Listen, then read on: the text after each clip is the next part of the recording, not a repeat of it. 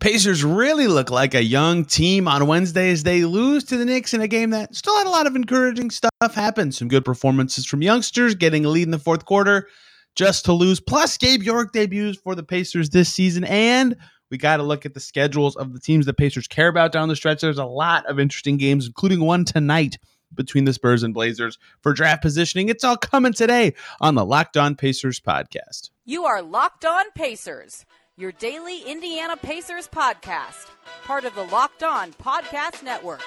Your team every day. Welcome in to another edition of the Locked On Pacers podcast, where we, of course, talk about the Indiana Pacers. As always, my name's Tony East. I cover the team for Forbes and SI, and today Pacers Knicks, we're diving into the Pacers' second to last home game, their third to last game of the season. A loss by the Pacers, and quite frankly, the perfect game for them, given their situation that they're in the season. They're eliminated. Losses are better. This was a competitive loss. Good performances from a lot of their young players, some stuff worth building off of. The debut of a new player, but it still ends with the right column of the win loss column at this stage of the season. We'll get to what happened in that game. Gabe York's debut, which I thought was uh, pretty solid, career high in points and showed some interesting stuff, but still has more to show in these last two games. And then we'll talk about the five teams that the Pacers should be looking at down the stretch and their schedules and how the Pacers care about their spot in the standings and why it all matters. And this draft lottery is going to be crazy. And there's so much to get to. But we start with Pacers Knicks. There's a score of this game. It was 138 129. It does absolutely no good in telling you what happened in this basketball game because the first five minutes and the first and the last five minutes, excuse me, were just all over the place in this game. It completely buries the lead of this game. The Pacers were up seven to four. They looked strong to start for a second with nine and a half minutes to go. And then they were down uh, 21 to 7. 14 0 Knicks run in that first quarter. So six minutes into the game, the Pacers are down. Well, 12 really. They scored right before the end of that six minutes. So the first six minutes of the game, the Pacers lose 21 to 9. That's a 12 point stretch. The last six minutes of the game, the Pacers are up by three. They're up 115. They're up two. They're up 115, 113, excuse me, at the six minute mark. And then they lose by nine. So they lose those minutes by 11. So the first six minutes of the game and the last six minutes of the game, Pacers lost those by 23 minutes, and they won the other uh, 36 minutes of the game by over 10 points, right? They were pretty solid for the late first quarter, all the second and third quarters and the early fourth. They were up by a pretty significant amount in the early parts, significant to stretch. They were up by a decent amount early uh, in the fourth quarter of this game. I think their biggest lead was four or five, right? TJ McConnell was doing that thing he's done the last couple of games where he's just so good at a late stretch stage of this game that you think, oh, they, they could actually win this if he keeps playing that way. Like McConnell had five points and three assists and was a plus nine in five and a half minutes in the fourth quarter, right? That's the third straight game he's done it. But when he came out and the starters came back in to try to put it away, the Knicks took it over. And that was the story of the game to me was the atrocious start by the Pacers, who – you know, Rick Carlisle said that part of their plan they had to adjust right away, right? That was a big issue for them in this game. But not only after the adjustments were their problems, turnovers were why they couldn't get this game done in the end. A lot of ugly stuff for the Pacers in this game. They look disconnected in a way that they haven't, even with this lineups and rotations in recent games. The turnovers were gross. 17 of them in this game. That's not like an absurdly high number, but I think it sells them short in terms of impact and and timing. And 12 of them came in the second half of this game. The Pacers actually shot the ball really well in the second half 50% from deep, 54% from the field. Great numbers, but because they turned it over so much, especially sometimes in critical moments, it didn't matter that they were putting the ball in the basket. They were still destined to be playing from behind or be playing catch up. The Knicks were just flying up and down in transition. You know, that last four, six minute stretch I referred to earlier, really the last four minutes, Pacers were ahead entering that last four minute stretch. Pacers had five turnovers in that four minutes, and two or three of them were just bad inbounds passes, head scratching. Like, you know, that is not a, a, typical way to have a turnover moment. Maybe once in a game, but two or three times is where you go, whoa, what's what's going on here? And the Knicks ball pressure was impressive. Their switching and defense was like, it was hard to get it in. I understand that, but just very unusual stuff for other Pacers in the turnover department in this game, and they weren't like the the usual variety of just like an aggressive pass and a turnover. They were just sort of lazy plays, right? They had a couple guys, uh, Nembhard and Mathurin combined for ten of them, right? They had a lot. Those two specifically were working through some kinks and really struggled in a way that really hurt the Pacers. So if you had to boil this game down to three areas where the Pacers need to be better, the start, the finish, and the turnovers. And Carlisle uh, is correct in that those are the three kind of moments. Well, the, the start and the finish specific, I should say, are where you can learn the most with a young team like this, right? Starting a game is different than coming off the bench, especially for the Pacers with a lot of these young guys who are playing in bigger, more expanded roles than they have all season. They're getting a big opportunity with these opening five minutes playing together as a unit, right? When things go south, when you have a game plan that isn't perfect or when you aren't playing well to start a game. They were up 7 to 4 and then they were down 14 in a flash, right? That's not something that can happen to you if you're coming off the bench. So how do you respond? How do you what do you do differently? What does that mentally take to overcome? And they got benched uh, when they were down 21 to 7 or maybe it was 20 21 to 9. Either way, the, the starting lineup got benched and they responded, right? They played well, but that's learning experience. What does that feel like? What does that require you to change? What does that mean in the halftime locker room? What does that mean for your lineup situation for the rest of the game? That, of course, matters. And then, not unique to this game, but still a factor from this one is these late game situations, right, are, are critically important for every young player who's getting time to play in them because there's you're going to be in countless late game situations in your career in the NBA. Most of these young guys have been in a bunch for the Pacers this season. So any more reps are good there. They got him against OKC. I think they were in clutch time for a little bit against the Cavs, even though the Cavs ended up running away with that game. Right, they've had a lot of reps in that way recently, and that's really valuable. And it was again in this game. The turnovers, look, th- this game they were so unusual that I'm almost inclined to say that they were just something was off. But you know that that's a never-ending goal, cleaning up turnovers. And the Pacers passed the ball very well in this game, 33 assists. In fact, this is a big positive in general was their balance. Right, this is the second straight game this has actually happened. They have several double digit point scores. They had seven in Cleveland and they had seven in this game, eight in this game, excuse me. And the two guys who didn't reach double digit, Brissett and New York, were one bucket away. Right? Tons of players in double figures, but no one hitting 20 points. That happened in Cleveland as well. Their leading scorer then was Mather with 19. Jalen Smith led the way with 19 in this one that is impressive in a way, right? That is good that they're sharing the ball so well. 33 assists is fantastic. That's part of their assists is they're trying to move the ball so much. But also like someone needs to put their stamp on the game and, and maybe reach 20. The Knicks had three guys reach 30, right, in this game. Their offense was three guys in 30 points, 14 for Mitchell Robinson, everybody else a, a, low factor in the scoring department, right? So the Pacers balance was impressive and it, has been a, a factor for them all season, but I think a little bit more of a stamp from one player would go a long way. Jalen Smith was great in this game. He continues to be good. I'll have a story on him probably up Friday. Uh, eight for 11 for his 19 points, uh, three offensive rebounds, two steals, three blocks. He was really effective as a center. Uh, plus minus bogged down by playing with the starters, but in his stint without them, it went very well. TJ McConnell, like I alluded to earlier, was good again. The less he plays, the more likely it is the Pacers lose at this stage of the season, given how well he's playing. 18 points, 12 assists for his sixth double double of the season, plus 13. I mean, he is just he's kind of everybody. He can get to the basket, he can get to his spots, he can score, he can distribute. He is the best at their identity of their available players, and it shows when he's out there by just how this team plays. And I think the big takeaway beyond all the little things that the young players can build off of is this is exactly what the Pacers should, maybe, not want, but this is a, a pretty good blueprint for these Pacers games. Is competitive, lots of learning moments, but they still get the best draft lottery outcome, right? This game was close. They were ahead. The crowd was involved. They were engaged. They got a lot of serious moments. There were adjustments. They had a bad start to learn from. They had a bad close to learn from.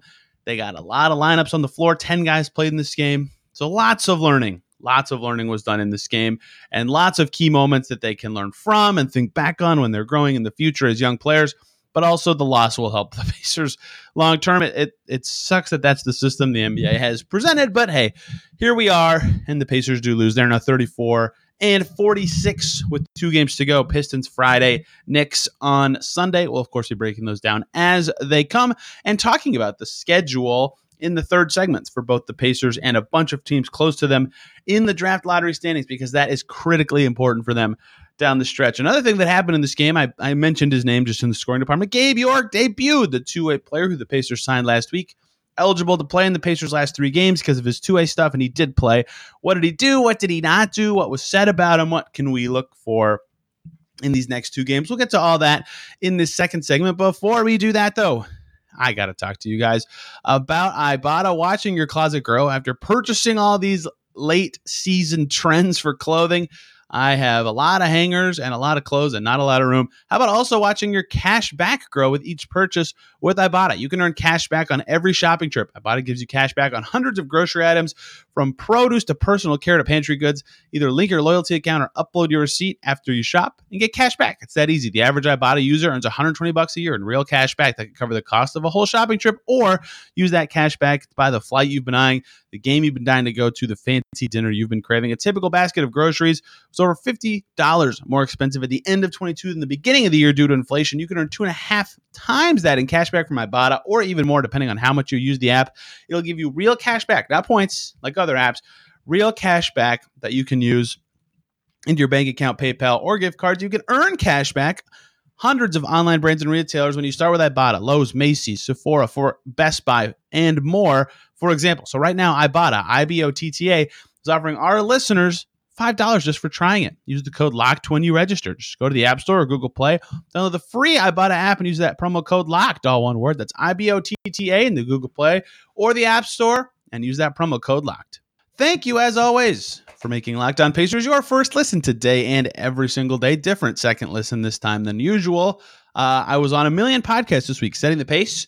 Uh, the Blue Wire guys with Alex Golden and Michael Facci. We had a great time talking about the Pacers youngsters, and we did a draft of people named Tony. I did not pick myself. Nobody picked me, which was correct, but it was really fun. And I had my favorite pick of the draft with my final pick. You should check that out at Setting the Pace. And I also went on the Sideline Guys podcast uh, with Jeremiah Johnson and Pat Boylan, two of the Pacers uh, sideline reporters this season. Jeremiah for, of course, Bally Sports. Pat working more with the Pacers uh, and the Fever side of it. It was really fun. We covered a lot of ground talking about me, which was unusual, but also, again, the Pacers' young players, their growth this season, the Fever a little bit. It was really fun. Check out both of those. If you can't get enough of the Pacers content as their season winds down, let's talk about Gabe York, who made his debut for the Pacers on Wednesday. The the short of it, if you haven't been caught up with the story, is on two way deals, you're eligible to play in 50 games over the course of a full season out of 82. That is prorated to whenever you're signed. So if you're signed with 41 games to go, you can play in 25 games.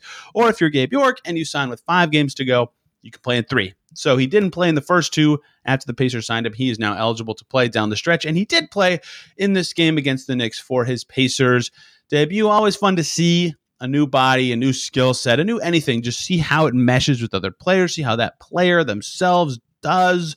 It's all just another evaluation point for the Pacers and for Gabe York, who only has two games of NBA experience leading up to this, both with the Pacers last year, right? Like this was his first home game ever, right? Both of the games he played last year on the road in Philly and and in Brooklyn, and he he's barely been on an NBA roster for what four days last season. He's already exceeded that this year. Like this is a huge moment for him to to have this opportunity. He'll get it again Friday, and then he gets a road game in Madison Square Garden. Like this is all a big experience. And so not only are you seeing how a guy like this plays, but how does he handle this sort of situation where the gravity is significantly different than maybe it ever has been in his pro hoops career. It's all it all matters and it's all worth discussing as you look at what he does. I asked Carlisle about his performance after the game. He finished with nine points. We'll talk about all that in a second. Uh, Carlisle said, I love Gabe. What's not to like about the guy? The guy's consistent. He's loyal. He's got a skill. I'm assuming he's referring to his outside shooting. York took like 10 threes a game in the G League and hit about 40% of them. And he was always kind of a shooter, but he really, really, really grinded it this past year, and it shows. And then Carlisle continued. He said he knows who he is as a player, knows who he is as a teammate. Him banging in those threes in the first half were huge. He's been a real staple for the Mad Ants the last two years. That's all true. Uh, York won G League Player of the Week three times this year, which is the first time that's happened to G League in like eight years or something. He was on fire so often, but he applied those skills immediately to the NBA, right? Carlisle was dead on. First quarter, Gabe York checks in and he gets the ball on the left wing in transition and he tries to drive to the basket and Mitchell Robinson swats his shot into the second row. And I thought, ooh, forcing a little bit, in that welcome to the NBA situation. And then his second shot was a left wing three that didn't go in. And then he got three in the corner in a row and drilled all three of his threes. He was three for five from the field at that point. When He finished three for seven. He was 50%, three out of six from deep, and was just a quality floor spacer. And that's why, look, when you take six your seven shots from deep and hit half of them, that's going to be the skill that I think your coach is referring to, especially when you were good at that in the G League as well. But that's going to be something worth watching with York because the Pacers haven't really had a guy who can be that level of off the dribble three point shooting besides Tyrese Halliburton this season. Buddy Hield's got a couple of those one dribble moves, and Gabe Yorks were mostly catch and shoot in this game, but seeing him step up to that level was significant. Both of the Pacers' chances in this game and for his debut in, uh, with the team this season, just they were getting smoked when he came in the game. I think they were down like 14. They were down 18 at one point in the first quarter of this game, and they tied it up in the second quarter. And York was a big part of that. He was leading the Pacers in scoring because of the way he was being he uh, he hit those shots in the first quarter. The running three cut it to 13. His second three cut it down to 10. The third three came in the second quarter. That cut it to single cut it into the single digits, right? Like he scored nine points in like four minutes. That it was really impressive. Uh, he did not score the rest of the game, which was a bummer. I was hope I always hope that guys, you know, who have had sparse opportunities in their career can have like a I scored in double digits thing to say or something like that. But a nine point game, a career high for Gabe York in this game as he hit those three threes. It's going to be fascinating to see if that shooting from the G League can continue to be a weapon for him at the pro level. I mean, that, that is not, not the only way, but if you're a guy who's on the fringes of the NBA, right, having a skill like a high level skill that other NBA teams can go, oh, we need shooting. Hey, we can call Gabe York. Like that's really important and that just so happens to be a crucial skill that every team is looking for. He showed it in this game. He was more of a scorer than just a shooter in the G League as well. You know, like that drive he had where he was blocked, like that, he did that kind of stuff a lot with the Mad Ants. It's just not as many opportunities for it when McConnell has the ball so much, rightly so, in this game. But he buried the shots. McConnell, of course, was really happy to see Gabe York do well in this game. Like you could see McConnell helping him out with some pointing and telling guys to get him the ball and, and helping him out. But they like they were teammates at Arizona, right? Almost a decade ago. At this stage, they go back a pretty long way. And I think York's scoring skill is going to help this team, even though the only move he tried early uh, wasn't successful when he got hot and started going for it, he was successful. And that's what he can do, right? He can really shoot it. He proved that this year in the G League. And in the first Pacers game, three out of six from deep. Are you kidding? That's exactly what the Pacers will want to see. It was funny. Someone asked after the game, like, I think it was Scott Agness, but if it wasn't Scott, sorry, Scott. He he took six threes and he hasn't even played for the team this year. He's fitting in, he's finding a way. Like, does he already have that kind of green light? And Rick joked and was like, everybody has a green light on this team, if you haven't noticed, uh, which is true. A lot of guys do shoot a lot, which they should. Uh, but he was on fire in this game, going that three for six. And the fact that he was able to step right up and do that is impressive. That said, remember, this is an evaluation point of the season, right? And if you're 29 year old Gabe York, obviously, again, having a resume of, look, I can be a good shooter in the NBA is very valuable for him in his career and for the Pacers and their continued evaluation of his skills.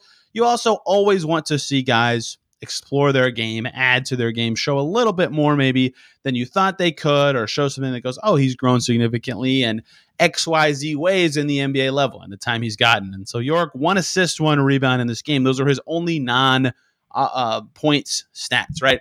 I would like, there's not going to be a lot of chances for this just because of who else is available for the Pacers and who York will likely be playing with in these last two games, but a few playmaking opportunities, right? How do those look? Can he set up anything with the ball in his hands? Can he run a pick and roll that gets the big a shot or you know makes a hockey assist happen? Or can he can he score in a way that is consistent and isn't reliant on the threes? And look, threes are worth points and are valuable, and so if that's your thing, that's your thing. But uh, more is always better, and so seeing kind of what else he can add, I think will be valuable at this stage. And can he be a guy who elongates his career beyond this season? I think adding to his game will be important to do that, even though he already has a high level, like Carlisle said, skill, and he showed it in this game. And that's a great baseline of, of of skills to show for this team is hey look if i'm on the court guys like i can shoot just as well as you guys even though i'm new and i know where i need to stand and how i can fit it and how i can help and impressive start. Nine points, one rebound, one assist. The Pacers will take that. And New York, of course, getting a career high, playing in front of a home crowd for the first time.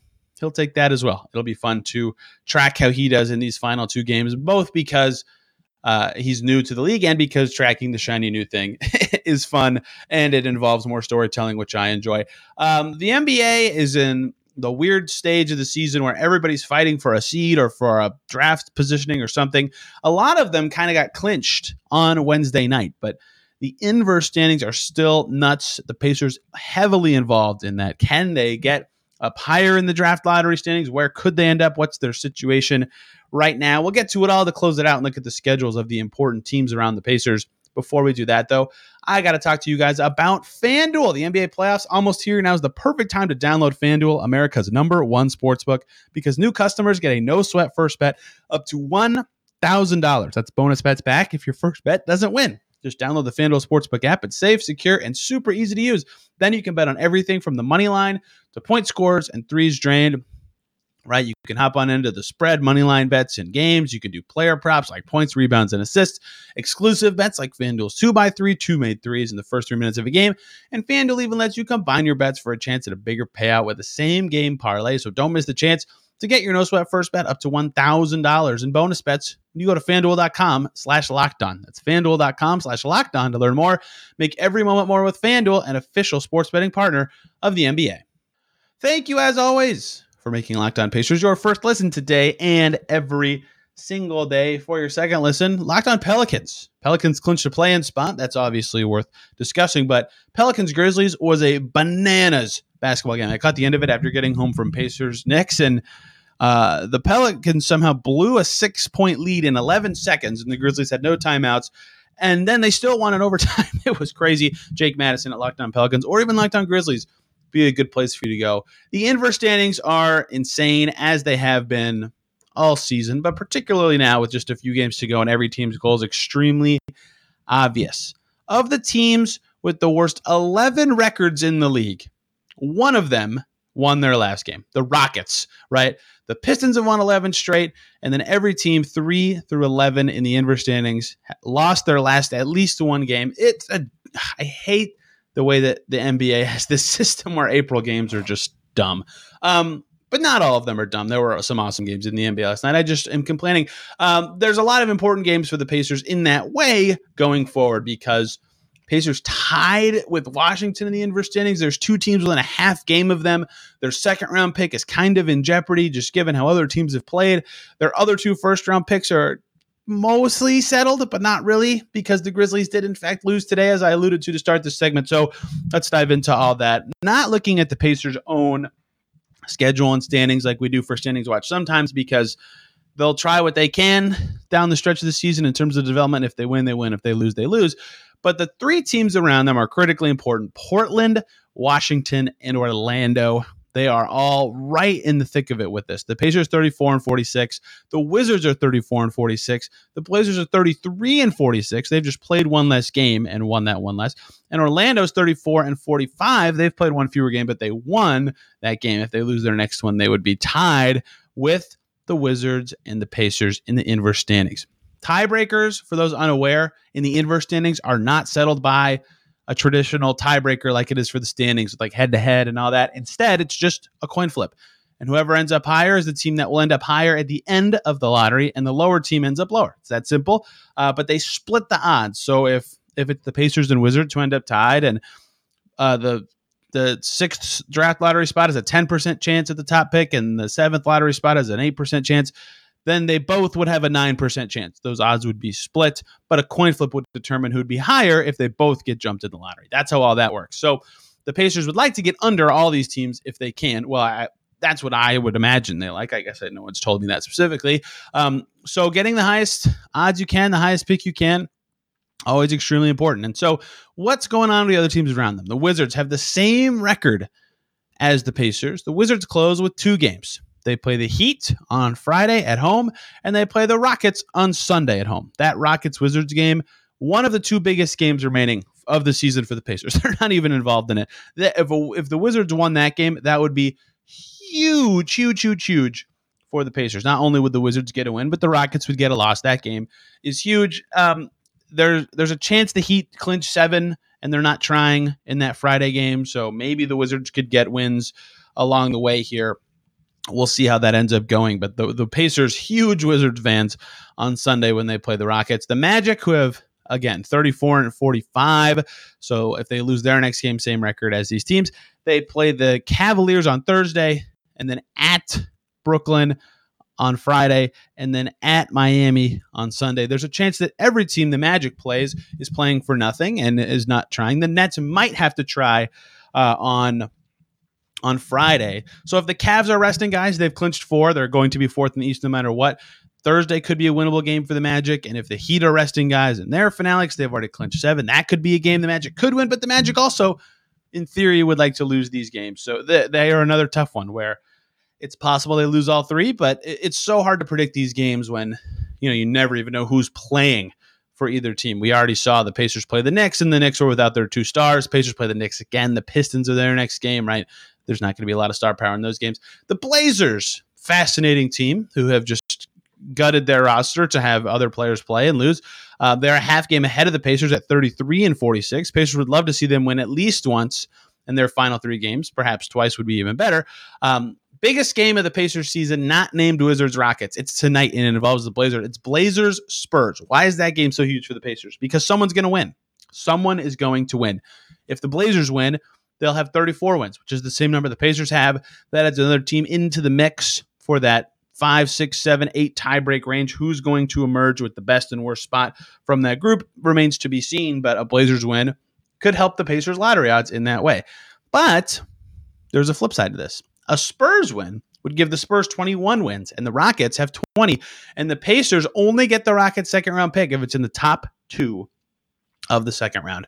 So they would love the Spurs to emerge with more wins than the Rockets this season. And that is the most winnable game on the Spurs schedule. The Spurs play at home against the Blazers, at home against the Timberwolves, and then at Dallas in their last game. Dallas could be playing for the play in. Timberwolves still are playing for the play in.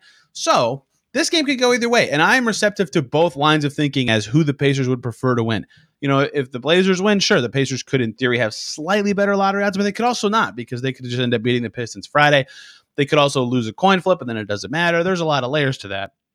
Uh, but increased lottery odds always good, right? You cannot argue against that.